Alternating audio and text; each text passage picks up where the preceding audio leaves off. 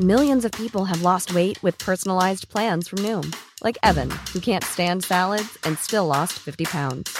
Salads generally for most people are the easy button, right? For me, that wasn't an option. I never really was a salad guy. That's just not who I am. But Noom worked for me. Get your personalized plan today at Noom dot com. Real Noom user compensated to provide their story. In four weeks, the typical Noom user can expect to lose one to two pounds per week. Individual results may vary. This is an R N Z podcast.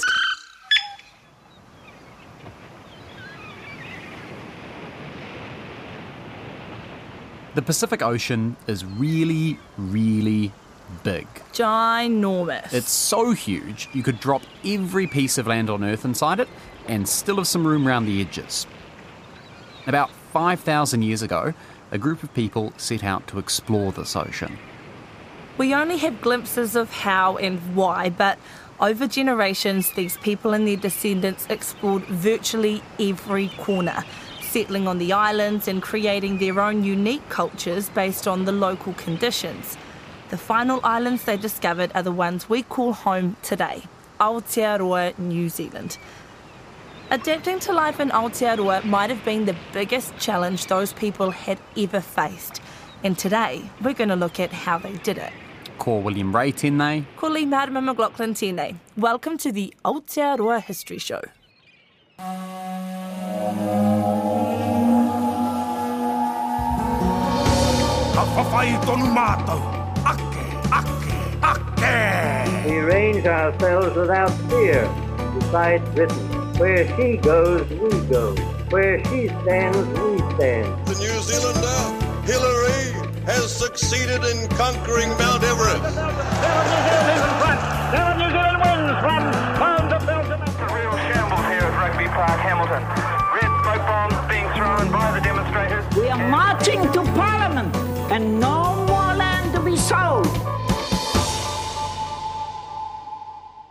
This story starts about five thousand years ago. Somewhere on the coast of Southeast Asia, a group of people left their homes and started travelling across the sea. These were the ancestors of the Polynesian people. We don't know for sure why they started these voyages. Maybe they were trying to escape famine or war. Maybe they just wanted to see what was beyond the horizon. At first, these were short trips using rafts or small canoes to reach nearby islands like Taiwan, Indonesia, the Philippines, Papua New Guinea and the Solomon Islands. Many of these islands already had people living on them, the ancestors of modern-day Melanesian people.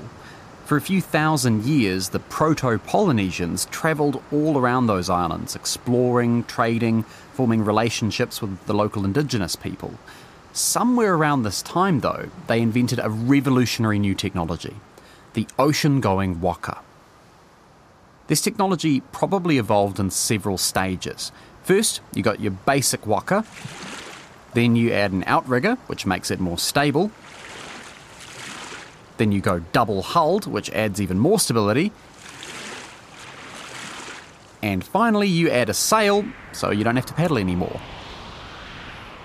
Ocean-going waka allowed early Polynesians to make much longer voyages, and they developed all kinds of techniques to navigate across the open ocean and detect the tiny specks of land scattered across it. Over hundreds of years, they explored all the way from Hawaii in the north to Rapa Nui in the east. Some researchers think they might have even made it as far as South America. Every group of Polynesians who settled on one of these islands went on to develop their own distinct culture. But you can still see their shared roots, similar styles of artwork, similar legends and language. Aotearoa was the last group of islands to be discovered by Polynesians. Actually, it was the last major landmass anywhere in the world to be inhabited by humans. Our best guess is this probably started around twelve eighty or ninety, maybe the early thirteen hundreds. That's based on a combination of climate data, radiocarbon dating and oral histories. One theory is that the voyage to Aotearoa was kicked off by a gigantic volcanic eruption in Indonesia in twelve fifty-seven, which cooled the entire globe and caused crop failures all over the Pacific. This theory has some support in Māori oral histories. Many iwi say their ancestors were forced to leave their home islands by increasing warfare. maybe people were fighting over a limited food supply. According to one tradition, New Zealand was discovered by the great explorer Kupe and his wife Hine-te-aparangi. Their waka was chasing Wekea Muturangi, a giant octopus who had been stealing their fish. But in the middle of this chase, they stumbled across a giant island. Hine-te-aparangi named it Aotearoa, after the long white cloud she saw hanging over the land. This is one of many traditions about discovery and naming, and these traditions have changed over time. For example, the word Aotearoa probably originally only referred to the North Island, but the name is now expanded to include all the islands of New Zealand. There were probably several waves of migration to Aotearoa, somewhere between twelve or twenty-five waka carrying at least one hundred fifty people in total. Māori oral traditions refer to fleets of waka coming to Aotearoa from a place called Hawaiki. Hawaiki is deeply significant to Māori. It's often talked about as a spiritual as well as a physical place. In many traditions, it's the place where people come from before they're born and where they go after they die. Researchers have been debating for a very long time about which island or islands Hawaiki refers to, but they now mostly agree that the first Polynesian migrants probably came from several different islands around modern-day Tahiti and Rarotonga. This is based on stuff like language analysis, climate studies, and D N A sequencing. It's also backed up by fragments of oral histories. For example, there's a very old wakatoki which says, "E kore aue ngaro, he kākano I ruia mai I Rangiatia. I shall never be lost, for I am a seed scattered from Rangiatia." Now, Rangiatia is the Māori name for Ra'iatia, an island near Tahiti. So that might be one of the islands Māori refer to as Hawaiki. Some oral traditions suggest Polynesians made round trips from Aotearoa back home to Hawaiki, but no archaeological evidence has been found to support this. Researchers like Athol Anderson think the prevailing winds would have made it extremely difficult to sail back to eastern Polynesia from Aotearoa. As far as we know, the people who arrived here were stuck for good. Māori eventually abandoned long-distance sailing. One of the final voyages was a small group of people who sailed from mainland New Zealand to settle in Rekohu, the Chatham Islands. These people called themselves Moriori, and they developed a unique culture based on the local environment. It was too cold to grow crops, so instead they relied almost entirely on kai moana for food. There wasn't much good timber or stone for carving, so instead they created rako momori, carvings and living trees. Around the year fifteen hundred, a prominent Moriori chief, Nunuku Wenua, ended intertribal conflict among the Moriori, and he outlawed killing, warfare and cannibalism. From that point on, the Moriori became strictly pacifists. These days there's a lot of myth-making and misunderstanding about the Moriori people. In the nineteenth century, a few European ethnologists came up with the theory that Moriori were the first people to reach Aotearoa. These ethnologists suggested that when Māori arrived, they conquered the Moriori, and that the people who lived in the Chatham Islands were the only survivors. This theory was partly based on old ideas about racial hierarchies. Moriori were considered inferior to Māori in the same way that Māori were supposedly inferior to Europeans. The theory also helped Pākehā feel more comfortable about their own colonisation of New Zealand because, you know, after all, if Māori conquered the Moriori, then it's okay for Pākehā to conquer the Māori. Sure. So it's not surprising this Moriori myth was very popular. It was taught in schools for most of the twentieth century. A lot of people still believe it today. But it's not true. It was first debunked by academics way back in the nineteen twenties. All the evidence we've found shows Māori and Moriori both descend from the same original Polynesians who discovered Aotearoa. There's skeletal evidence, language analysis, D N A evidence. Where the story sometimes gets confusing is that there really was a violent attack on the Moriori by Māori, but this attack actually happened relatively recently, not hundreds of years in the past.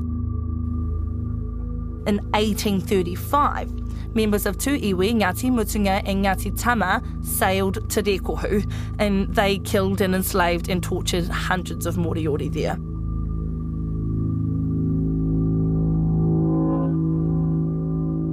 But again, just to be super clear, Moriori were not the original people of New Zealand. They were part of the same migration which brought Māori here. They just carried on that migration one step further and created a different way of life. So we're all on the same page? We're ready to move on? Yep, let's go.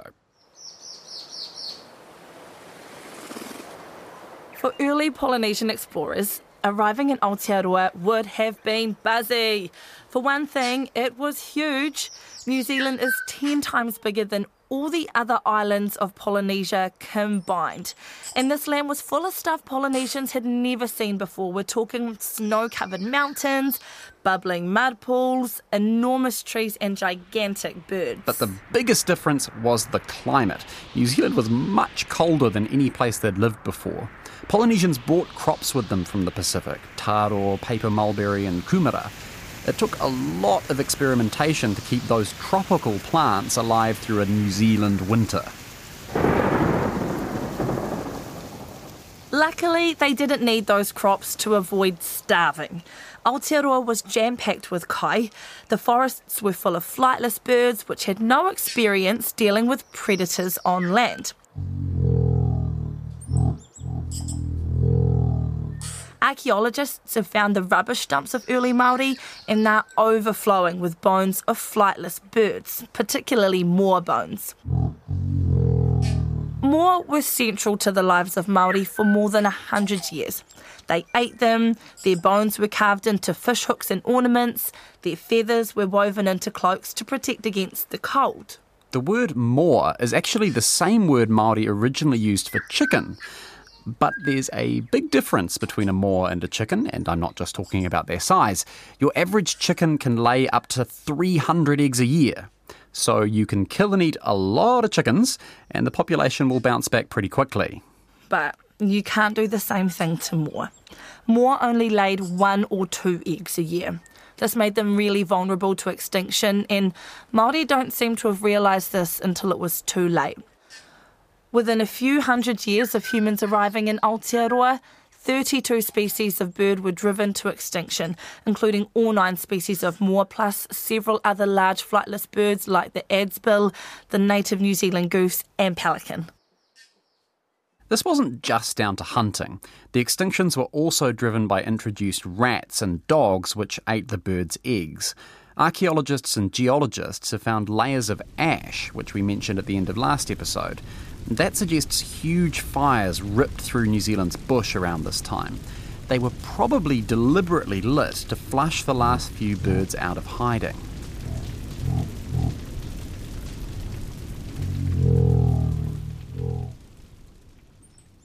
These extinctions left a lasting impression on Māori. three hundred years later, when Europeans arrived in Aotearoa, Māori still had a waka tauki mourning the loss of the moa. Kua ngaro pērā I te ngaro o te moa. Gone as the moa is gone.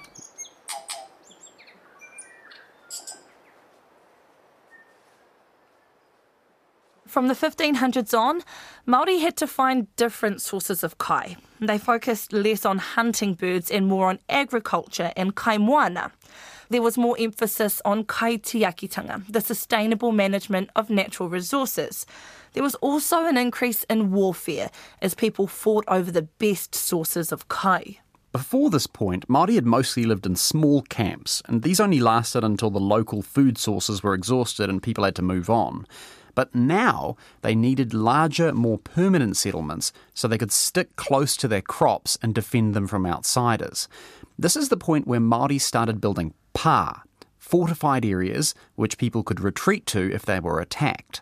Or at least that's what happened in the North Island. Most of the South Island was too cold for growing crops, so tribes down south had to keep moving, harvesting seasonal sources of kai. Over time, Māori developed oral traditions, legends and stories which reinforced connections to the land, which sustained the tribe. Often these traditions referred back to the arrival of their tūpuna in Aotearoa. For example, here's the story of what happened when the waka Te Arawa arrived in the Bay of Plenty. Tamatekapua, her captain, sprang up and pointed to the headland which juts out into the sea at Maketu and said, "That point there is the bridge of my nose." It said that by claiming the land to be a part of his body, he made it sacred, and that claim was recognised by everyone on board. Connections to land and ancestry were also encoded in visual art forms. These patterns were carved into wood or pounamu or even directly into the skin through tāmoko. Over time, Māori developed their own traditions and way of doing things, which was different from their Polynesian ancestors. That stuff's really important for understanding Māori history from this point on, so it's time for a super quick tikanga Māori crash course. Crash course! Okay, so the basic unit of Māori life is the wānau, the family group. Then there's the hapu, the tribe. This was a network of families who usually all lived together in the same village. Finally, there's the iwi. This is a confederation of hapu who all descend from the same waka or foundational ancestor. These connections told Māori who they were and where they'd come from, who they could reach out to for help, both in peace and wartime. Within Māori society, there were divisions based on class. At the bottom level were the slaves, taurekareka. These were enemies captured in battle who were forced to work for their captors, but they weren't bought or sold like in the Roman Empire or in plantations in the southern United States. Plus, the children of slaves could sometimes rise to become full members of the hapu. Above the taurekareka were the tutua or ware, the common people, and then at the very top were the rangatira, the chiefs. It's tempting to think of rangatira like kings or lords because their titles were passed on from parent to child, but it was more democratic than that. Rangatira had to consult with their people about important decisions, and usually they respected the will of the majority. Alongside the other three classes were the tohunga, the expert class. These people were like living spiritual libraries. They passed down the iwi's accumulated knowledge, tribal history and whakapapa, where to fish or hunt, how to carve a wharenui, how to heal illness, and how to deal with supernatural forces. Day-to-day life was built around interlocking spiritual and cultural concepts. There are lots of these concepts, but we're going to focus on three of the major ones: mana, tapu, and utu. First, let's talk about mana. Okay, mana is partly related to your status. It can be inherited from your ancestors and enhanced by the way you act in life. Say if you were a great warrior or a skilled weaver, that would increase your mana. But if you were lazy or rude or just generally a bit useless, that would degrade your mana. Mana also means authority or respect. There are stories of rangatira who had so much mana they could scare their enemies into running away, even if they were outnumbered ten to one. Next, we have tapu. You could translate this as sacred or forbidden. Violating tapu risks offending the gods, and they could make you sick or even kill you. Finally, there's utu. Utu is the principle of balance or getting even. Basically speaking, if someone gives you a gift, utu demands you give them a gift in return. Or if someone attacks you, utu demands you settle the score. Utu, tapu and mana were important for day-to-day life. Mana helped maintain social bonds. It encouraged you to work harmoniously to increase your personal mana and the shared mana of the tribe. Tapu was there to protect people from supernatural forces and from practical stuff, like it's tapu to sit on a table, but that's also to do with hygiene and keeping our kai away from our butts. Hitting heads is tapu because your head is sacred and it has your brain in it, you know. Uh, you got rahui, when someone dies in the river, is a form of tapu, so people don't eat fish or eel that have been feeding on human remains. Gross. Yeah. Finally, utu encouraged you to pay your debts. However, Māori society wasn't a perfect utopia. Oral traditions of Māori warfare can be pretty horrific. Defeated enemies were often eaten, not because people were hungry, but as a way of absorbing their mana. But that doesn't make Māori culture unusually barbaric or evil. Every culture has skeletons in its closet.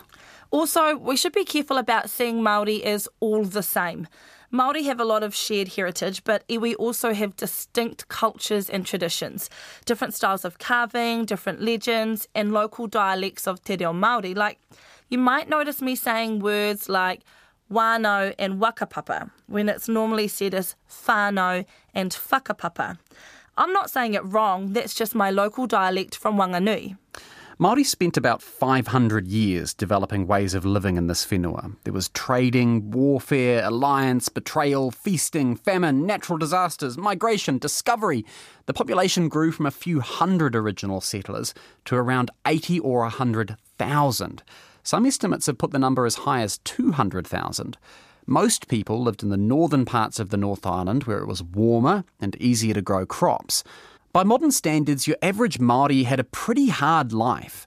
Many people suffered arthritis from paddling waka and carrying heavy loads on their backs. They often developed serious dental problems because their food was full of grit and tough fibres.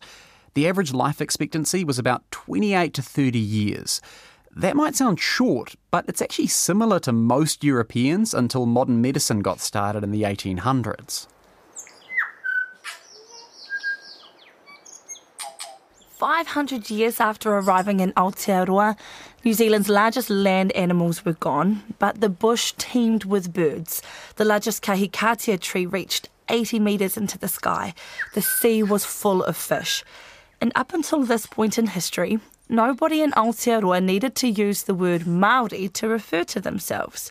The word Māori literally just means ordinary, and no one had ever met anybody who didn't meet that description. But in the year sixteen forty-two, Tangata Whenua saw something totally new. Somewhere near the northern tip of the South Island, billowing white sails appeared on the horizon. Māori were about to have their first encounter with Europeans, and that encounter was not going to end well. But that's the story for the next episode.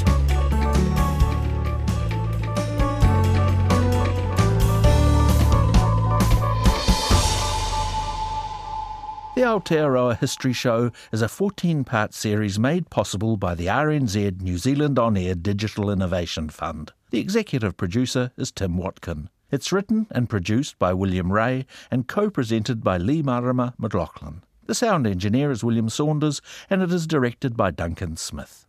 Historical fact-checking by Basil Keane and the Ministry of Culture and Heritage, especially David Green. Archival audio from Ngā Taonga Sound and Vision. A video version of the Aotearoa History Show is available online via the R N Z webpage or on YouTube. Botox Cosmetic, out of botulinum toxin A, F D A approved for over twenty years. So, talk to your specialist to see if Botox Cosmetic is right for you. For full prescribing information, including boxed warning, visit Botox Cosmetic dot com or call eight seven seven, three five one, zero three zero zero. Remember to ask for Botox Cosmetic by name. To see for yourself and learn more, visit Botox Cosmetic dot com. That's Botox Cosmetic dot com.